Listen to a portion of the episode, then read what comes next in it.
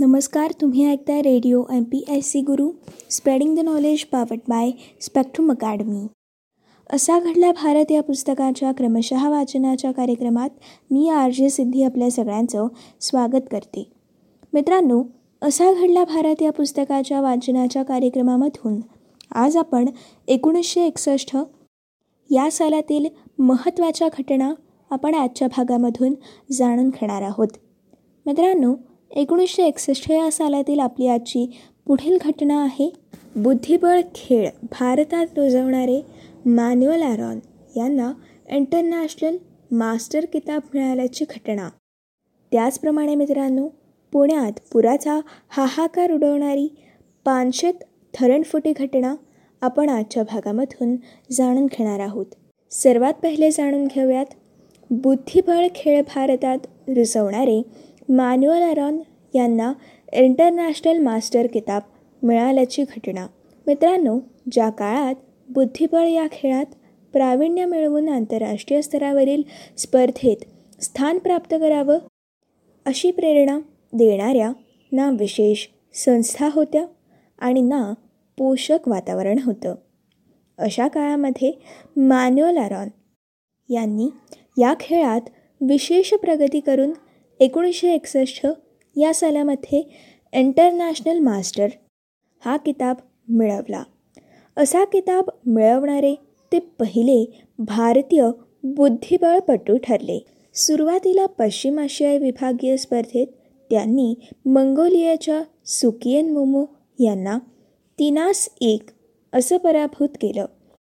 आणि नंतर आशिया ऑस्ट्रेलिया विभागीय अंतिम फेरीमध्ये सी जे एस पुर्डी यांच्यावरती तिनास शून्य अशी मात केली.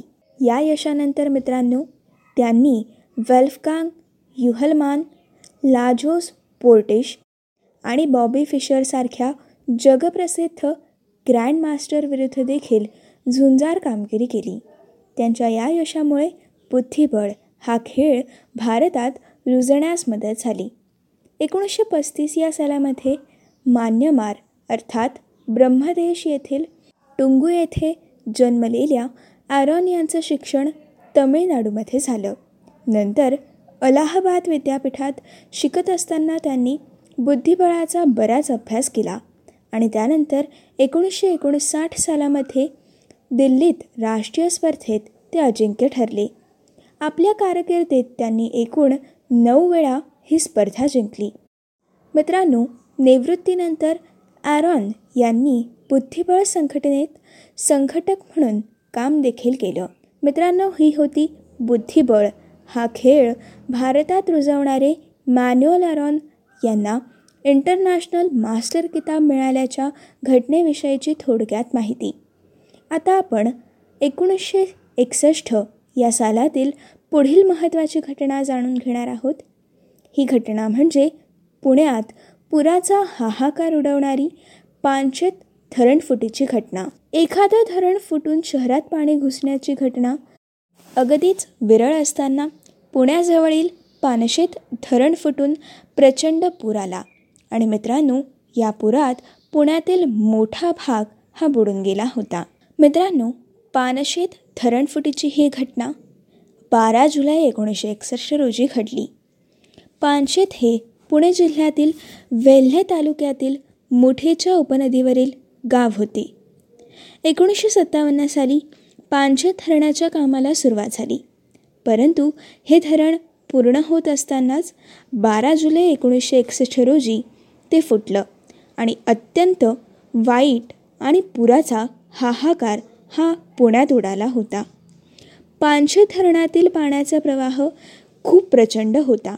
हा प्रवाह इतका प्रचंड होता की पुण्यात पाणी पोहोचेपर्यंत मध्ये येणारं खडकवासला धरण देखील या प्रवाहामध्ये वाहून गेलं. आणि एकाच वेळी अशी दोन धरणं फुटल्यामुळे पुणे शहराला या धरणफुटीचा जबर तडखा बसला होता. पानशेत आणि खडकवासला फुटल्यानंतर पाण्याचा लोंढा हा वेगाने पुण्याच्या मध्यवर्ती भागामध्ये घुसला. त्यात मुसळधार पावसाची भर पडल्यामुळे मुठा नदी देखील प्रवाह सोडून वाहू लागली होती. आणि नदीकाठी वसलेल्या पेठांना पुराचा जोरदार तडाखा बसला. मुठा नदीच्या खालच्या भागात असलेल्या पुणे शहरातील सुमारे पाच हजार घरं ही पाण्याखाली गेली. आणि तब्बल पंचावन्न हजारहून अधिक लोकांना याचा फटका बसला. तर मित्रांनो अंदाजे पन्नास हजार नागरिक हे अन्न पाणी आणि निवाऱ्यापासून वंचित झाले. जीवित आणि वित्तहानीबरोबरच या पुरामध्ये अनेक पुरातन आणि मौल्यवान वस्तू तसेच हस्तलिखित पाण्यात नष्ट झाली. या पुरात नारायणपेठ कसबा पेठ भागातील घरांमध्ये तब्बल तीन मजल्यांपर्यंत पाण्याचा वेढा पडला होता. तर मुळा आणि मुठेच्या संगमावरील संगम पूल होळकर पूल देखील पाण्याखाली गेले होते. त्या काळी पुण्याची वस्ती प्रामुख्याने नदीकाठी असल्याने घरांचं या ठिकाणी मोठं नुकसान झालं होतं. बहुतेकांनी आपली घरं सोडून शहरातील उंच भागावरती स्थलांतरित करावं त्यांना लागलं होतं. तर शनिवारवाड्याच्या भिंतीमुळे पुण्याच्या पूर्व भागात असलेल्या सोमवारपेठ भवानीपेठ आणि रास्तापेठ या वस्त्या त्या तुलनेने सुरक्षित राहिल्या. मित्रांनो या काळात पुण्यात अक्षरशः ओसाड पडला होता. पुराचं पाणी ओसरल्यानंतर देखील पुण्यात आणीबाणीचीच परिस्थिती होती. या घटनेशी संबंधित एक क्रूर थट्टा म्हणजे पुराचं पाणी ओसरल्यानंतर दुसऱ्या दिवशी पुन्हा एकदा पूर आल्याची अफवा पसरवण्यात आली. आणि मित्रांनो आदल्या दिवशीचा अनुभव ताजा असल्यामुळे विचार न करता लोकांनी घरदार सोडून पळ काढला. आणि याचा गैरफायदा घेऊन पुण्यात जबर चोऱ्या देखील झाल्या. पुरामुळे शहराचं जे अतोनात नुकसान झालं ते भरून काढण्यासाठी आणि व्यवस्था पूर्ववत होण्यासाठी शासनातर्फे धडक कार्यक्रम हाती घेतला गेला. त्यावर लगोलग कोट्यवधी रुपयांचा खर्च देखील केला गेला. या आपत्तीत घर गमावलेल्या नागरिकांना कालांतराने गोखलेनगर दत्तवाडी लक्ष्मीनगर पर्वतीनगर जनवाडी शिवदर्शन अशा परिसरांमध्ये जागा देण्यात आल्या. पुण्याने या धरणफुटीनंतर काट टाकली आणि शहरांनी वेगाने विस्तार केला. एका अर्थाने पानशेताचा प्रलय पुण्यासाठी इष्टापत्तीस ठरला. या धरणफुटीमुळे नंतरच्या काळात धरणांच्या सुरक्षिततेचा प्रश्न बराच चर्चेला गेला.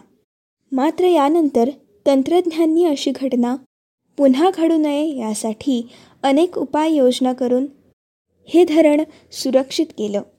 मित्रांनो ही होती आजच्या भागातील असा घडला भारत या पुस्तकाविषयीची सविस्तर माहिती. पुढच्या भागामध्ये आपण एकोणीसशे बासष्ट या सालचे पर्व सुरू करत आहोत. मित्रांनो एकोणीसशे बासष्ट या सालातील सर्वात पहिली आणि अत्यंत महत्त्वपूर्ण घटना म्हणजे काँग्रेस पक्षाचं स्थान अबाधित राखणारी तिसरी लोकसभा निवडणूक. याचसोबत मित्रांनो आपण डॉक्टर राजेंद्र प्रसाद यांच्या निवृत्तीनंतर डॉक्टर सर्वेपल्ली राधाकृष्णन हे राष्ट्रपतीपदी कसे रुजू झाले याविषयीची सविस्तर माहिती जाणून घेणार आहोत. त्याचसोबत भारतात ओपन हार्ट सर्जरी साध्य झाल्याविषयीची घटना आपण सविस्तरपणे पुढच्या भागामधून जाणून घेणार आहोत. तोपर्यंत मित्रांनो असेच काही वेगवेगळे कार्यक्रम आणि वेगवेगळ्या कार्यक्रमांमधून भरपूर सारी माहिती आणि भरपूर साऱ्या रंजक गोष्टी जाणून घेण्यासाठी ऐकत रहा तुमचा आवडता आणि लाडका रेडिओ ज्याचं नाव आहे radio M P S C Guru spreading the knowledge बावट by Spectrum academy.